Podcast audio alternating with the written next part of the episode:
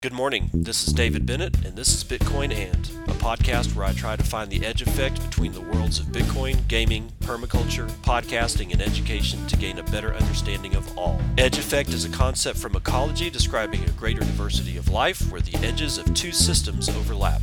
While species from either system can be found at the edge, it is important to note there are species in the overlap that exist in neither system, and that is what I seek to uncover. So join me in discovering the variety of things being created as Bitcoin rubs up against other systems.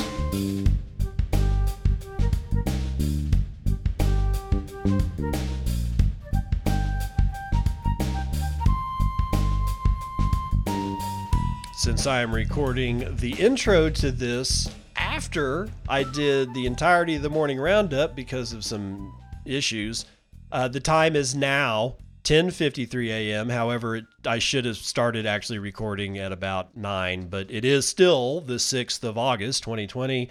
This is episode whatever we at uh, 265 of Bitcoin and although my heart did go out to Guy Swan at the crypto uh, the crypto economy because his hard drive failed and he lost all of his shit. He has since then gotten it all back. So let's let's see what happened. Um, I had written a tweet that you know because I had heard about this thing uh, from a tweet from uh, Guy Swan himself, and it lit a fire under my ass. It sure as shit did because at the time that that I wrote this tweet, uh, I thought that his uh, situation could possibly be unrecoverable, which means all of his all of his audio is gone, and the only way to get it back is to download each and every individual episode that he ever recorded from the site that he put them up on. And just thinking about that makes me kind of gag. I mean, at least it's there and he could possibly get it back, but oh my God, dude, could you imagine one by one? He's up to like 450 episodes. Okay. So keep that shit in mind. Anyway, so my tweet says hearing about Guy Swan's hard drive failure and subsequent loss of all his stuff, and that's a mountain of audio, lit a fire under my ass bought a one terabyte drive and am backing up all my shit, even though I have a RAID. Guy, I am so hoping for recovery. Thankfully, he writes back and says, well, actually, hold on. First, he says, uh, oh, yeah, okay. Thankfully, he writes back and says, glad I could help spread the lesson. Happy to report, drive is back in action, and all the data was copied to another drive the second I had it back. All is good. Okay, so even though Thank God that guy got all this stuff back. Let this be a lesson. And there are some people that are so paranoid about their data that they've got this thing called a Drobo. And I want one because I'm starting to get paranoid about my data. I mean, I just am. It's a bay, a, dry, a hard drive bay that sits external to your computer and you just shove hard drives in it it used to be that all the hard drives had to be the exact same size. I do believe that you can get away with putting in like slightly different size drives and it won't freak out. But what it does is like there's one that has a bay of five and you shove five hard drives into it. They all have the exact same copy of the data five times, backed up five times. And there's been a couple of photographers that I know that that have these things that have these things, and what they do is every time they fill up a drive, they take all the drives out out of the, their five bay one. They mail one to like a relative. They take another one, put drop it in a safety deposit box, and then they take another one and put it somewhere else. And then they take another one and put it under their freaking pillow. And then they take the fifth one, and I don't know what they do with it, but they put it somewhere else. And then they load up their Drobo with five fresh drives. A very expensive proposition, especially when I was listening to these guys because a terabyte drive at the time that I found this podcast about photography was I don't know I think terabyte was about 500 bucks at the time. And this is before the onset of widespread SSD uh, or the solid state drives uh, type uh, type data storage. So again if you can if you can afford it and you've got shit that you don't want to lose back it up and put it somewhere else. That way if your house burns down at least you got a copy of it moving on, the lightning torch, in a way, is back only very uh, for a very brief time, and it was passed around in meat space. Okay. Coin Corner Danny. Uh, that's at Coin Corner Danny, aka Danny Scott. Uh, says we made 11 Bitcoin Lightning payments in a row in two minutes and 20 seconds, which is the max length for Twitter. Can you beat that Team Coin Corner? nice. And he put post a video of literally somebody showing an invoice on a phone. It's a circle of people, and they start at, at the top end of the circle, and they just go to the left.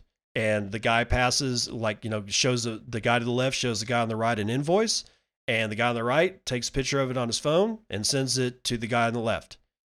Rinse and repeat all the way around the horn, 11 payments, two minutes, 20 seconds. You can't even process that much in like a grocery store, even if you, I mean, literally, you would, even if you had the checkout uh, checkout person be able to know exactly what everybody had already bought. I doubt very seriously that in two minutes and 20 seconds, you'd be able to just run a credit card 11 times and have full you have full payment. Maybe. I mean, but the, the, even if you could, the fact that Lightning can do this with just phone to phone, you know, picture taking is amazing. It really is. So let's see what else is going on in the community. Uh, Rob Sorrow is hit my radar yesterday with his website building Bitcoin, and he has a, a tweet thread uh, as of yesterday after I did the show, and I want to read it because it says we need to restore accountability to the economic order. A recap from today's Swan Signal with Cory Klippsten and Breedlove22. Those are both their their uh, uh, Twitter Twitter handles.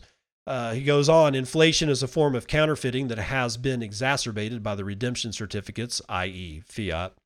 Fiat currency is a political tool that facilitates the institutionalization of time theft perpetrated by central banks around the world in creating Bitcoin.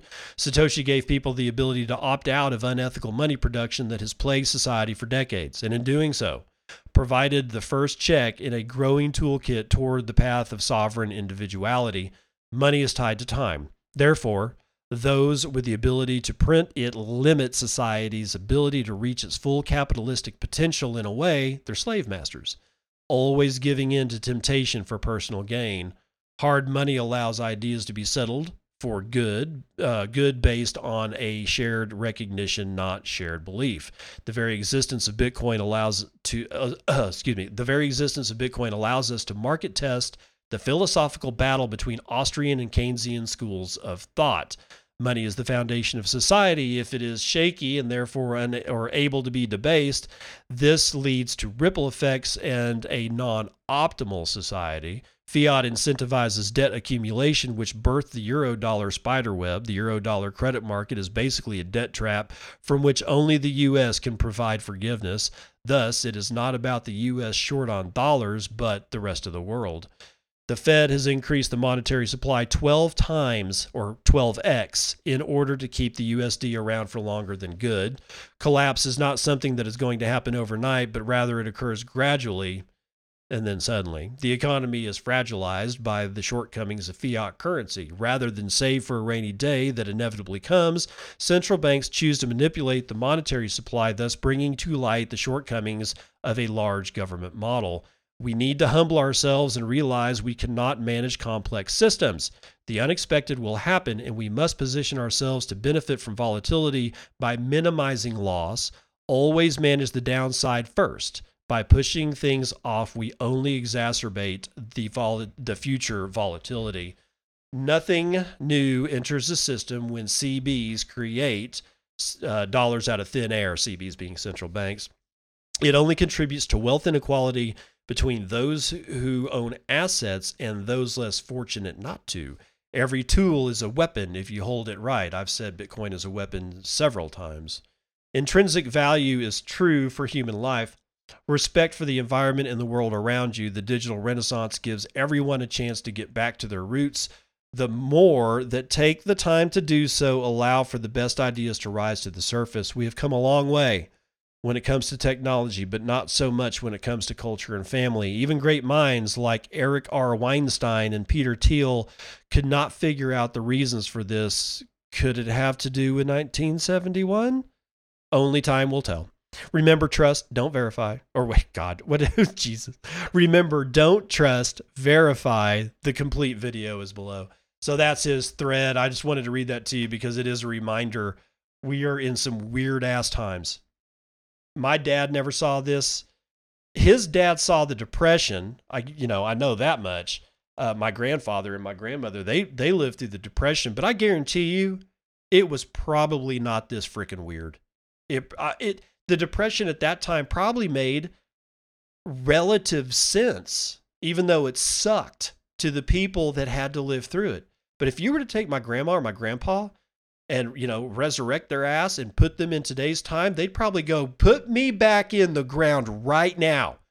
I'm done with this shit. I don't even want to even try to understand it because it's just that crappy. Okay? But good times good times will come. Be optimistic. God knows I am because that last one where he was talking about those people that try to use these things to get back to roots are to they're we're you know and that's what i'm trying to do learn how to raise chickens that's a root growing you know at least having some capability of of of you know feeding at least a handful of calories to your ass through your own hands without killing these animals you know that's that's something and I want to see that grow. I want to see that grow not just within me, I want to see it grow within everybody so that food is freaking everywhere.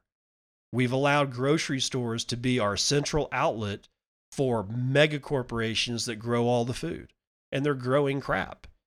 And that never needed to happen. Ask yourself this why, why did that happen? Again, it goes down to what the fuck happened in 1971. Secretary of Agriculture under Richard Nixon, Butz told all the farmers, go big and grow commodity crops from fence row to fence row, or you are not going to survive. And what happened?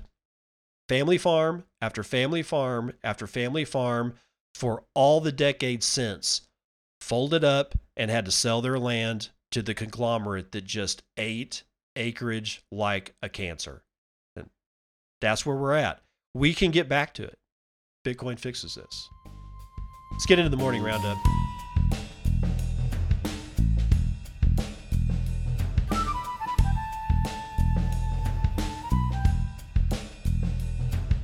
Let's start the morning roundup off right with this one. NASDAQ listed MicroStrategy, wary of looming dollar inflation, turns to Bitcoin and gold. This was written sometime yesterday by Danny Nelson for Coindesk. And he goes on to say publicly traded business intelligence company MicroStrategy said it will invest $250 million of its excess cash in Bitcoin, gold, and other alternative assets over the next 12 months as a hedge against the United States dollar inflation. CEO Michael Saylor, who unveiled MicroStrategy's new capital allocation strategy on July the 28th earnings call, said the weakening US dollar is no longer a tenable place to park MicroStrategy's sizable cash reserves. Oh, the firm is sitting on 500 million, so they're going to invest half of it. Holy shit.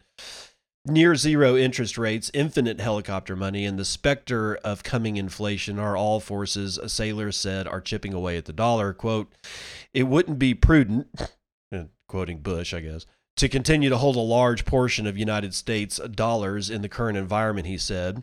While USD yield has effectively gone negative, Bitcoin, gold, and silver have been gaining strength, even if they may prove more volatile havens, Saylor said. He said Bitcoin's 21 million hard cap bolsters the cryptocurrency's appeal as an inflation hedge. Quote, it makes sense to shift our treasury assets into some investments that can't be inflated away, Saylor said. Saylor indicated that his Bitcoin revelation came after his firm sold the domain voice.com to crypto project Block One. Oh God, for 30 million in July 2019. Yeah, well, stay away from EOS if you can do that. Hacker nets over $5 million in Ethereum Classic, 51% attack. New analysis has revealed the recent Ethereum Classic attack was far from a glitch, enabling a double spend attack worth millions. Alexander Behrens writing this one for decrypt.co sometime yesterday.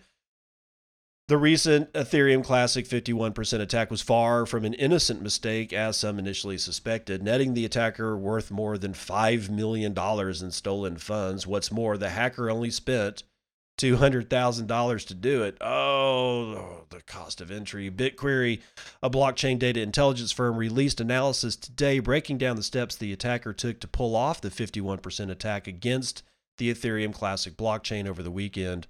Those steps reveal careful planning and an intimate knowledge of the Ethereum Classic blockchain architecture, allowing the multi million dollar exploit to be completed without immediately alerting, blo- alerting blockchain watchers and requiring several days to be uncovered. In essence, the hacker sent ETC from an exchange to his own wallets, then back to the exchange on the original ETC blockchain. Using more than 51% of available ETC hash power, the attacker then mined thousands of blocks some containing transactions sending ETH to other wallets he also controlled instead of back to the exchange. Finally, the attacker broadcast his malicious blocks, causing a reorganization of the blockchain that replaced real blocks with those created by the attacker. The hacker spent more than 12 hours sending ETC to the exchange to be sold or converted into other currency. After the offending blocks were reorganized into the ETC blockchain, the ledger showed that those transactions sending ETH or ETC from wallets back to the exchange never happened, instead, remaining in the hacker's possession. These double spend exploits are the reason 51% attacks could be so catastrophic for blockchains that are meant to be immutable. BitQuery analysis indicates that the hacker spent less than $200,000 to perform the malicious mining using hash power from the NiceHash provider Dagger Hashimoto or Hashimoto.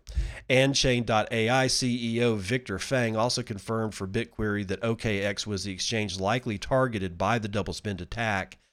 Decrypt reported on earlier analysis by head of developer relations at the Ethereum Classic Cooperative Yaz Khoury indicating the apparent 51% attack in chain reorg could have been the result of unique circumstances where a miner lost internet connection then submit more blocks than the true chain can manage due to the large mining pool being offline for maintenance.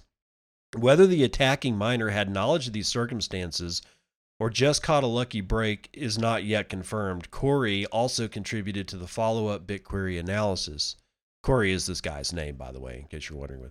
Anyway, uh, any 51% attack is a troubling sign for the cryptocurrency industry, but the public nature of distributed ledgers and meticulous sleuthing by blockchain watchers may offer hope that exploits will rarely go undiscovered for long. So yeah, they're talking about that that hack that occurred on the ETC chain, which is sad. I mean, but I mean honestly, ETC is not all that well used. Uh, you know, full disclosure here, I think I still have some ETC chilling out in a hardware in my in my old ledger or something like that. Um, so you you'd think that you would. It, what the reason I'm stating that is that you'd think something like this would send everybody to go just completely market dump all of their ETC in a moment and just be done with it. Yeah, that I'm not. You know why I'm not going to do that because I, I'm I'm a little lazy. But honestly, it's not worth it. It's it's not worth my time anymore. I don't give a shit. So when you look and say, "Well, God," you know, why on earth didn't this thing just go crash right to zero? It's because people like me don't care. I don't care about ETC. I don't care about Ether. I, I just don't. My apathy towards these chains can be interpreted in on a chart for C, it's going to be just fine. No, it's not going to be just fine. You know how I know? Because Ethereum Classic is hit by a second 51 attack in a week. This is Liam Frost writing for decrypt.co. This was today, okay? This is written today, August the 6th.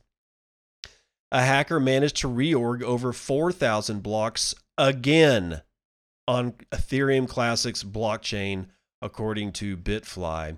Just a week after the last massive 51% attack, Ethereum Classic is yet again under siege today as an unknown party has reorged at least 4,000 blocks in the chain, according to Bitfly, the company behind mining pool Ethermine.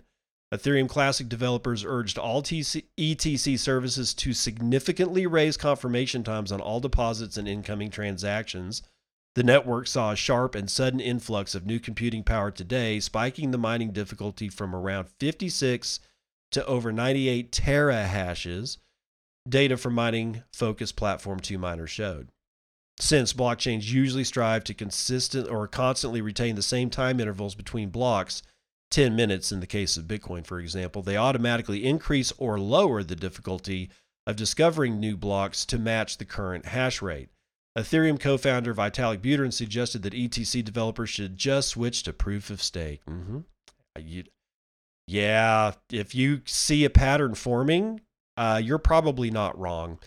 Uh, and not on raw compute power used in ETC's current proof of work algorithm. So Vitalik just, he, the actual tweet says ETC uh, should just switch to proof of stake, even given its risk averse culture at this point, making the jump seems lower risk than not making it. That's the direct quote from Vitalik Buterin over there at the Etherhead guys. A 51%. Okay, I'm not going to read you that because we've already gone through what it is. All right. So if you if you don't know what it is, go back. Sorry, I got interrupted. Uh let's see, where were we? Yeah, not going to describe the 51% attack. Continuing on, among other things, this allows hackers to override and cancel their transactions, making it seem like they never happened and spend their coins several times. As Decrypt reported, Ethereum Classic suffered a massive 51% attack just days ago as the hacker reorged the blockchain with his own malicious blocks by August the 1st, replacing the legitimate ones.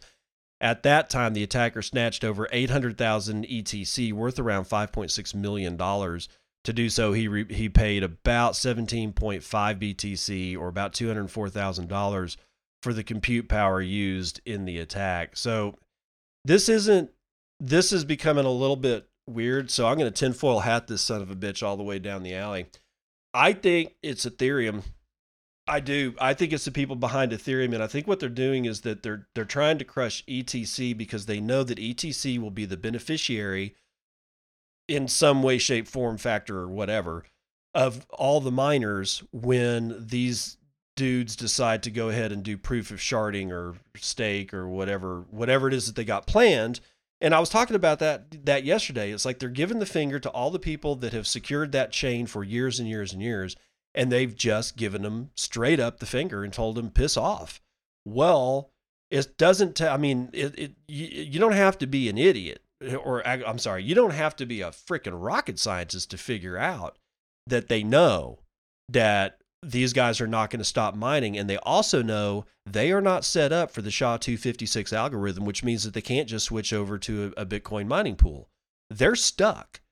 And there's only one thing that they can do because they're not going to stop mining. They built their businesses around this. They have business models, they have loans, they have they have bankers to answer to. They've got other people to answer to. They're trying to make money for their family and they just got been they've been given the finger for the last what 2 years. This has been telegraphed out of the Ethereum eh, crowd that this was going to happen and that it like I said, not a rocket scientist to figure out that these guys are going to just they're going to end up collapsing into either ETC or Ethereum Classic and the the miners of today of ETH if proof of stake occurs, they're going to combine. That's what's going to happen. Now, I don't know whose chain is going to, I would imagine. Well, actually, I can't imagine. It's either going to be ETC or it's going to be the Ethereum chain as it is right now, which would include include the DAO hack history of it. But in either event, I fully believe that this is straight up out of Ethereum people trying to get this done. I mean, honestly, think about it. Just think about it. They can't have this is a this is a huge loose thread for the Ethereum folk. And I've I've just seen a shift in the way that they're talking. I've seen a shift in the the amount of information, well not information, but yeah, like uh, social media interaction that they're you know, that they're either putting out there or getting back. Uh, there's there's a change in the air, and then all of a sudden the Ether Classic chain or Ethereum Classic chain gets hacked twice in a week, right? So on another tinfoil alley direction, I could say that it's some nefarious third party that wants to make it look like Vitalik and crew are doing this. I think that somehow or another, this all this shit is connected. Is all I'm really saying here because this just is. I don't know. No, but like I said, my apathy towards Ethereum Classic is so great that my first reaction was to go crack a beer and not pull out my hardware wallet, send all my ETH Classic to uh, Kraken or something like that, and then you know dump it on the market and market buy Bitcoin for it. So since that was not my first reaction, I guarantee you there's a lot of people that are holding Ethereum Classic don't give a shit, right? So anyway, I there's something about this that it doesn't feel right is what I'm really getting at. This doesn't feel right. This feels too close to the bone for it to be just some rando, you know, guy figuring out, well, today I'll I think I'll just spend $200,000 and see if I can get 5 million. I and and two you know two attacks you know following each other I don't, man just this is it's a shit show the circus never ends and the monkeys never die so we'll just have to continue to watch this but i i suspect that more chicanery is is on the horizon. Uh let's see here. Oh yeah let's do this continuation of uh the the dave portnoy story. I re- I covered it a little bit yesterday, but this is an actual uh, news story from the Daily Hodl staff, clearly writing for the Daily Hodl sometime yesterday. Bitcoin billionaires to pitch cryptocurrency to influential day trader Dave Portnoy. So let's see what they've come up with on this whole story. Tyler and Cameron Winklevoss, the twins who founded crypto exchange Gemini in 2014, have agreed to explain the concept of Bitcoin to Barstool Sports CEO and highly influential day trader Dave Portnoy, also known as Davy Dave. Was it Davy Day Trader Global? Something like that? Yeah, well. In a new video posted on Twitter, Portnoy tells his 1.7 million followers that he has no idea how the crypto king works. Quote, I don't know how to buy Bitcoin. I don't want to get one of those wallet things where you need like a passcode that has like, oh, you need Martian language and 16 hieroglyphs and your cousin aunt's maiden name has to be spelled backwards and you got to hide that thing under the cushion if you lose it or someone takes it it's just you know gone end quote. Portnoy also says that while he's an early btc investor he has no clue how to access his holdings. That's bullshit. I call bullshit. Quote i spent 20 grand. It's just sitting in the ether. It's probably like a little fucking teenage boys running around with my bitcoin right now. So that's why i don't want to do bitcoin because i don't want to fucking understand it. If you could tell me i could put in B I T C O I N as symbols, I'd buy it on a stock exchange, but I don't understand the wallet and the coin. I don't get it. End quote. To help him understand Bitcoin, Portnoy, says the Winklevi will, will come by to his office and make a pitch. Quote, I want both the Winklevi. Uh, I want them in their little rowing outfits. Oh, cringe. I want them sitting in this chair and be like, this is how you do it Tyler and Cameron Winklevoss have both accepted the invitation. The outspoken Bitcoin critic appears to be softening his stance on the largest cryptocurrency. Let's do it. I want to buy all the Bitcoins. Oh, yeah. And we had a whole cringe factor from Roger Ver on that last uh, tweet that he made on that one. I won't get into that one. Um, I don't believe for a second that Dave Portnoy doesn't know about any of this stuff. I don't believe for a second that Dave Portnoy actually hates Bitcoin. I think Dave Portnoy is running an agenda on marketing. That's what I think Davy Day Trader Global's doing. So there's that one. Now let's do this one. Bitcoin delirium makes a reappearance while risk assets surge. Now, this one's from uh, Amin Assad out of Bloomberg, nonetheless. This was also yesterday. the largest cryptocurrency is surging again while other risk on assets such as stocks approach record highs and even gold hits fresh daily milestones. After briefly exceeding $12,000 over the weekend for the first time in a year before experiencing a flash crash that pushed it almost back to 10,000, Bitcoin is quickly reapproaching that higher level. Quote, This is probably the ultimate in momentum based assets, says Mark Maley, chief market strategist at Miller Tabak and Company. Quote, The best thing that can happen right now is if you go back down and, and, successfully test that support level and bounce off that, you get a kind of move and it's going to be very bullish, end quote. Bitcoin hit its peak in late 2017 when it reached nearly $20,000 before crashing. It has fluctuated significantly since. The controversial digital alternative to, traditional money garnered some extra attention this week after equity day trader Dave Portnoy, God, the founder of Barstool Sports, tweeted that he's ready to learn about Bitcoin and invited crypto advocates Tyler and Cameron Winklevoss to explain it to him. Jesus, just see that's what I'm that's what I'm talking about, man. Davy Day Trader as a meme is now infiltrated all the way up the ranks into Bloomberg. Ah, amazing. Japan has no plans to deregulate Bitcoin trading, says FSA chief Matthew De Saro, writing this one yesterday for Decrypt.co. The Financial Services Agency's new commissioner today said that there is no need to promote cryptocurrencies, but work on CBDC is a must.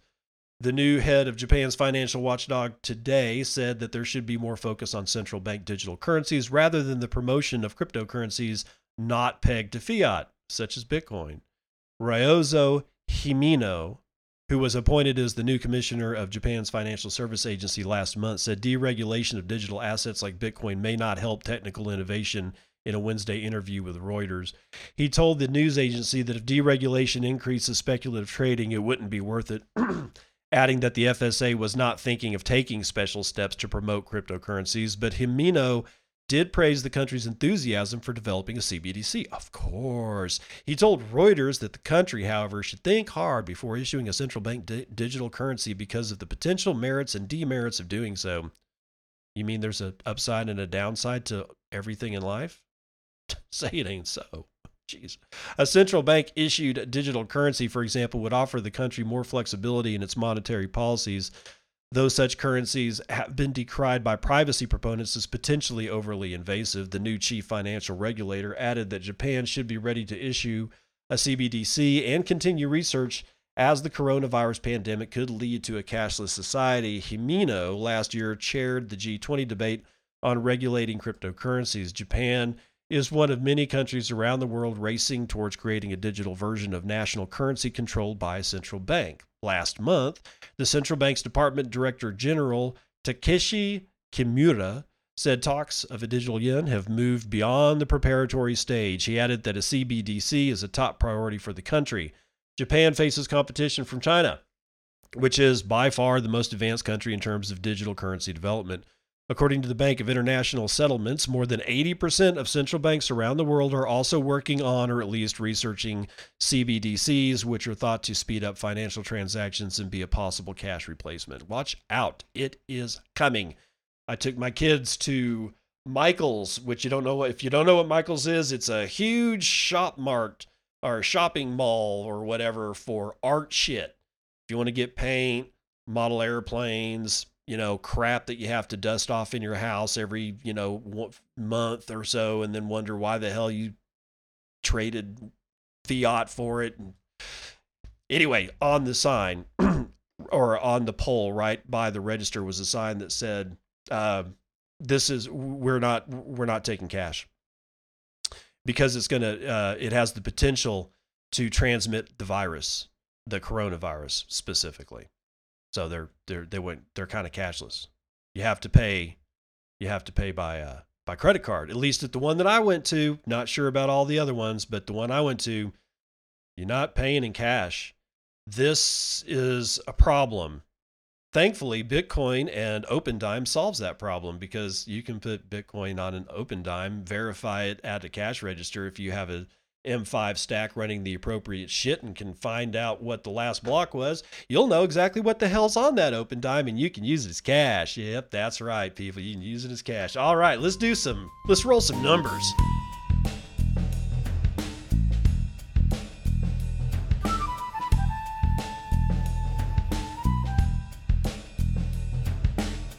Indices, major indices meh. Yeah, it's just eh, yeah. And it's 10:30 right now Central uh, Daylight Time on the 6th of August, so you know what I'm talking about. I mean, the market's been open for. Wait a minute. Let me let me make sure that I'm not seeing shit. Okay, let me, let me refresh here. Yeah, meh. complete and utter meh. S&P 500 is down negligibly. Nasdaq down even less than negligibly. Dow Jones is uh, I don't know up 0.05. FTSE's down a ah, point and a third. Nikkei's down a half. Hang Seng's down a half. I'm I'm telling you, man, it just there's nothing going on in the markets except every bond yield has decreased except for the Japan 10-year bond.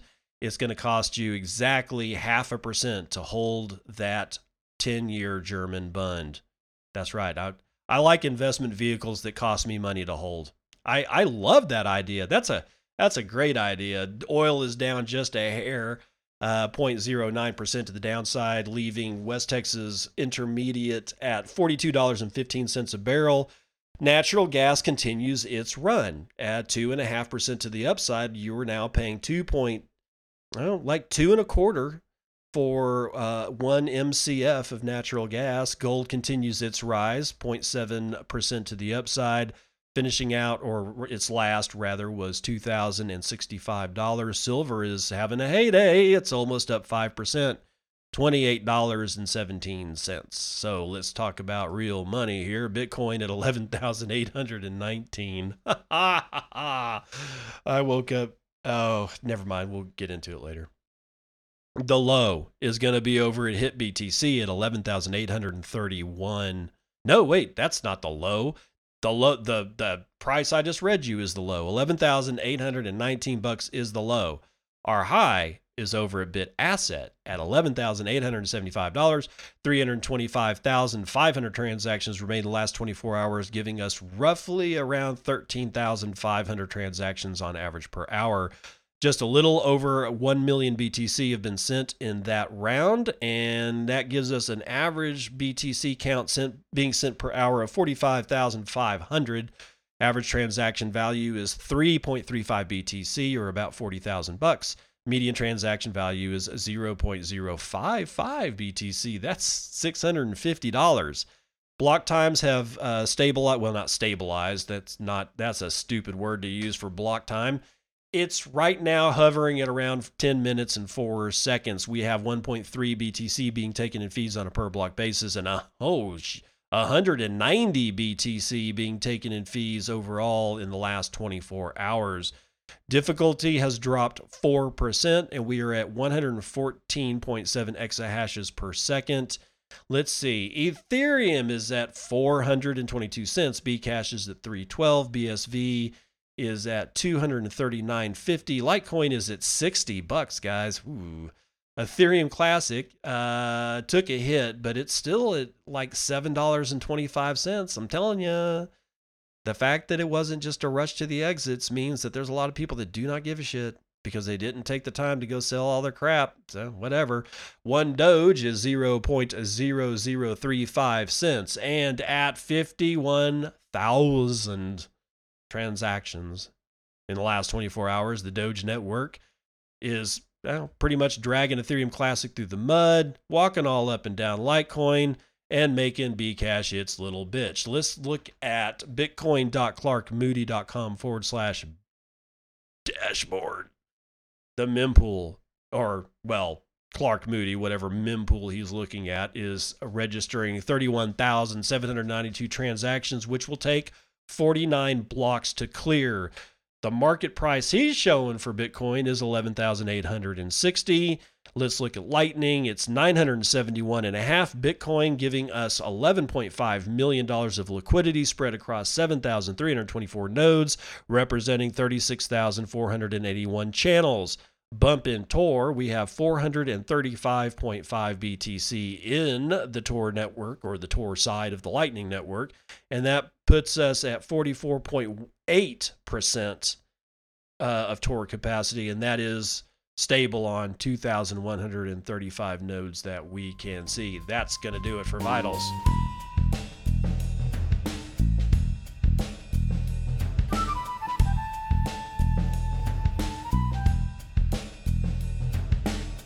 Welcome to part two of the morning roundup. We'll kick it off. We Turner Wright, writing for Cointelegraph sometime, oh, well, I guess late last night.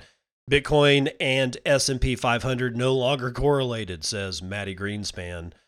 The the quantum economics founder said that there was only ever a loose correlation between crypto markets and the S&P 500 during the pandemic. God, these there's some short time scales to be looking at here people to make calls on, but let's go ahead.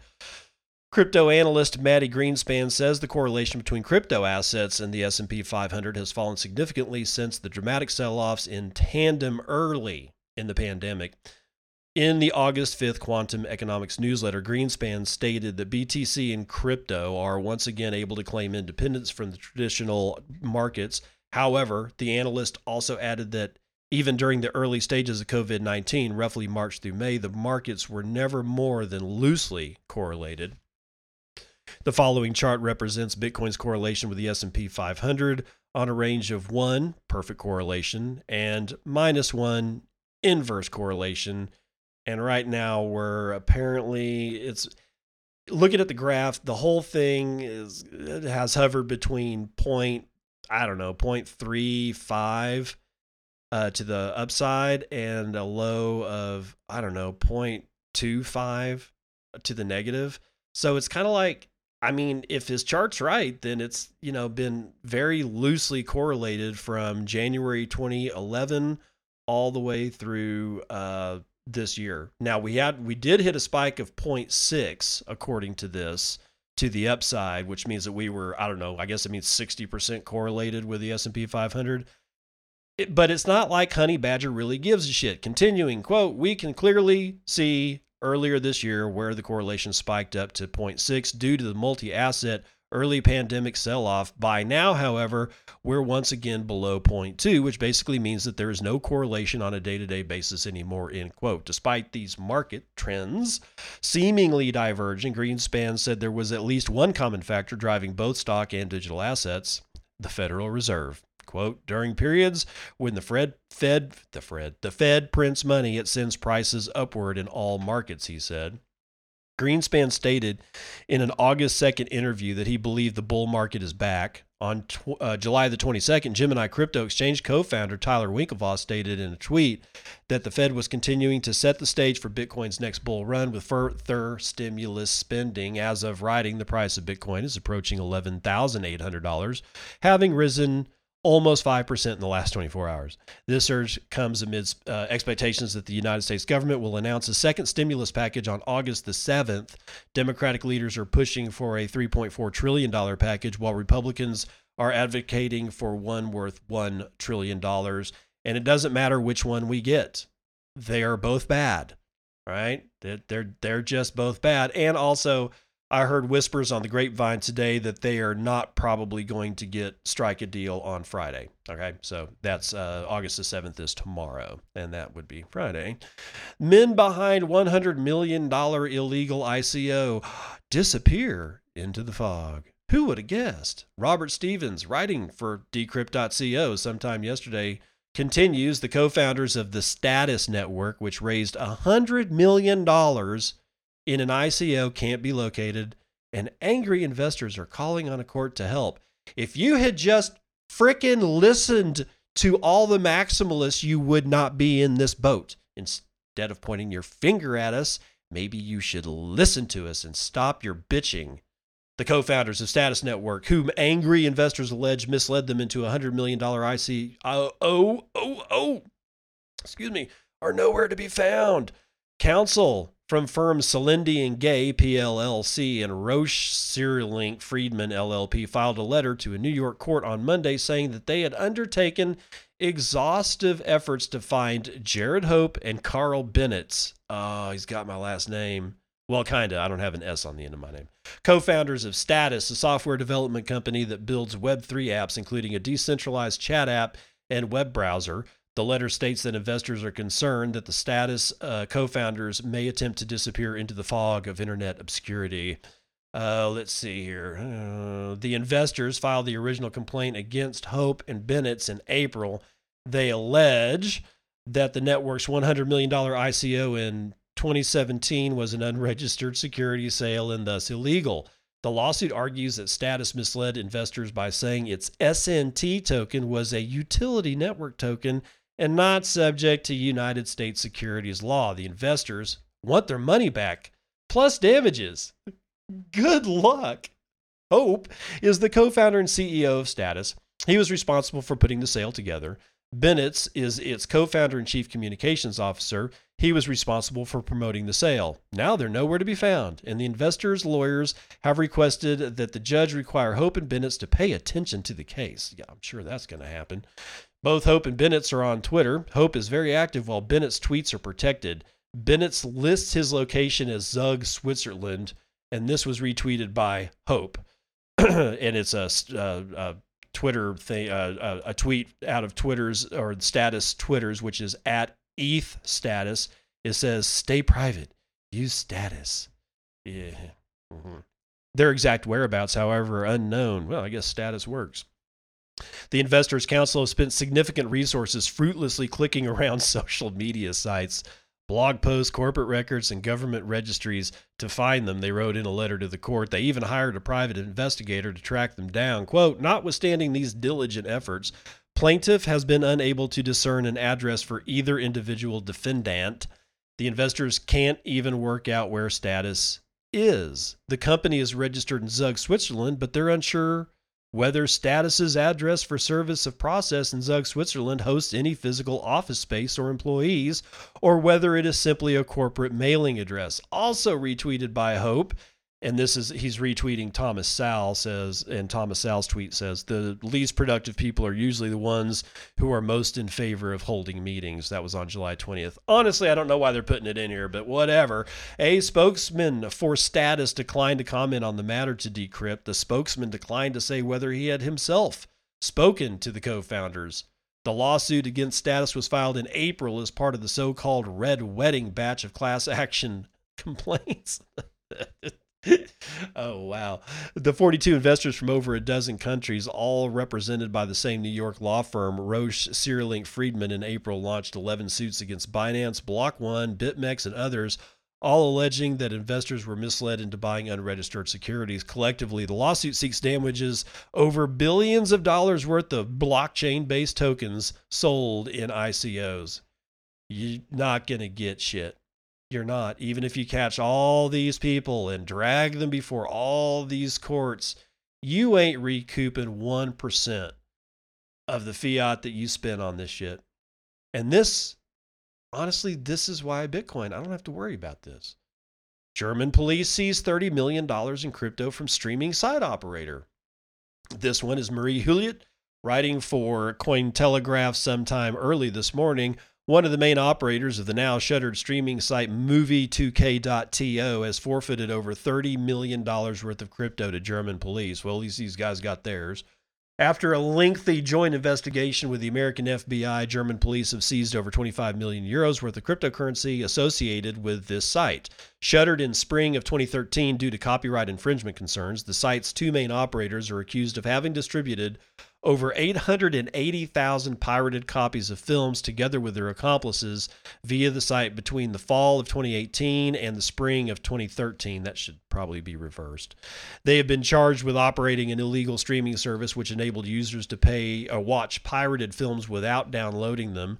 Uh, one of the two, who worked as the site's programmer, has been in police custody since November of 2019. Damn.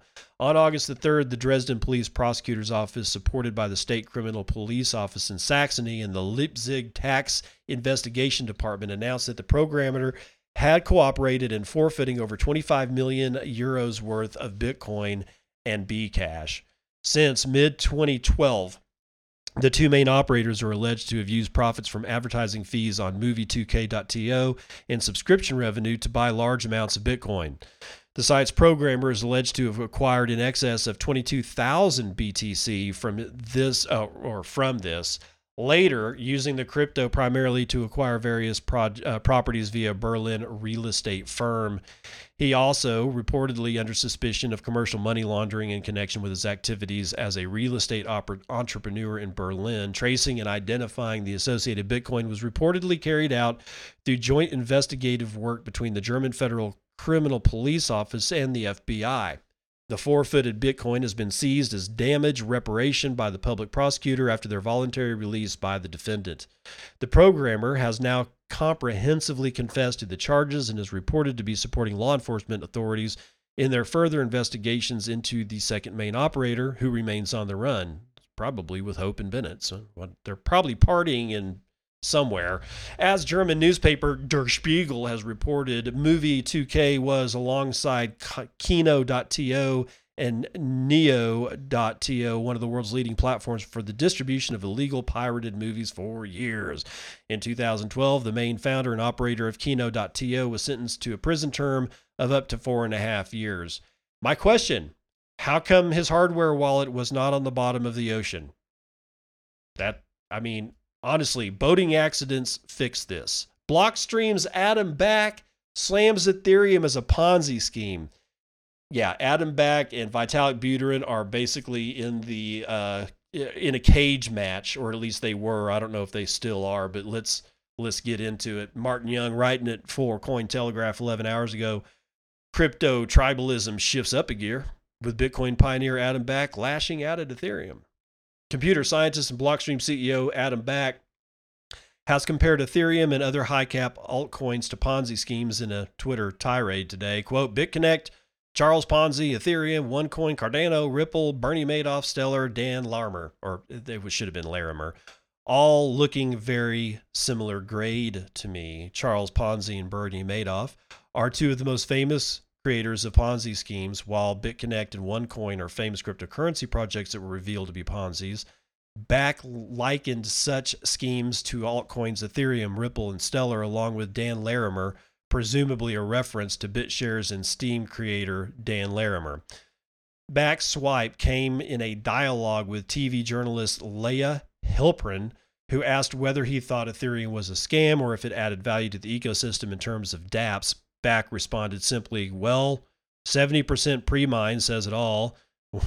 Which would you say is a bigger scam, Ripple or Ethereum? Ethereum co founder Vitalik Buterin hit back, calling Back's views tired, old propaganda. Mm-hmm. Vitalik's tweet says, reciting tired old propaganda is becoming less and less effective every day. Ethereum is rising, proof of stake and sharding are rising, and roll ups are here, although a large distributed ecosystem working in parallel. The tides of history will not be favorable to maximalism. Okay.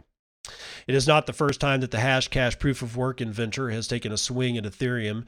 In another tweet exchange in November of last year, he compared Ethereum to the now defunct biotech startup Theranos, which created a fake medical machine. Yeah, Rube Goldberg. Back argued that management went too far in overselling what it could do while misrepresenting the state of the tech, adding that Theranos was uncannily Ethereum like. The computer scientist has been a Bitcoiner from the beginning and has been linked with Bitcoin founder Satoshi Nakamoto several times. He once reportedly claimed to have had a beer with him in London, although I doubt Back probably knew who he was. Well, it's not difficult to imagine there could be a link between the rapid rise of the Ethereum price this month amid excitement over the DeFi project and a revival of crypto tribalism from Bitcoin true believers. Since the beginning of the year, ETH prices have more than doubled, with the majority of that gain being over the past month. Bitcoin has also gained in price, but not as much. The momentum for Ethereum has been driven by the hope that the long awaited first phase of ETH 2.0 shift to a proof of stake consensus will be launched within months, two weeks. If successful, Ethereum will eventually be able to process exponentially more transactions than Bitcoin. So I guess we know where Martin Young's loyalties lie. Eh, it doesn't really matter. I've said it yesterday shit coins aren't going away. I don't like them. I don't think you should put your money in them, but most of this is just bullshit. And even people who are not out to actually scam your ass to death and beat you over the head with it, they're still making things like Ethereum, which is there's there's so many pipes in that thing, it's so easy to plug up the drain. And DeFi hacks are happening all the time. You got the DAO hack, you've got I can't remember the name of the wallet. Uh, it got hacked a couple of years after the DAO hack. And I mean, it's just this continual shit show. It just makes me wonder how much bullshit the human uh, the human heart can put up with before just bailing the hell out. It it doesn't matter, I guess. Um, yeah, I I kind of wish back wouldn't you know wade into this kind of stuff, but I mean, he's been there before. He'll he'll be there again. That's gonna do it for the morning roundup.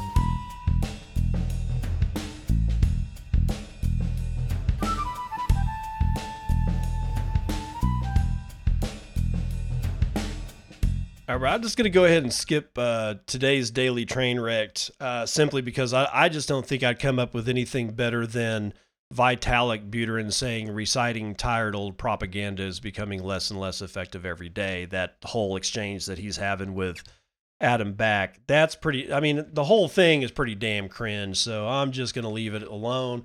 We shall, however, do Terrible Joke Corner with Dad Says Jokes who says, Today I saw a dwarf climbing down a prison wall. I thought to myself, that's a little condescending.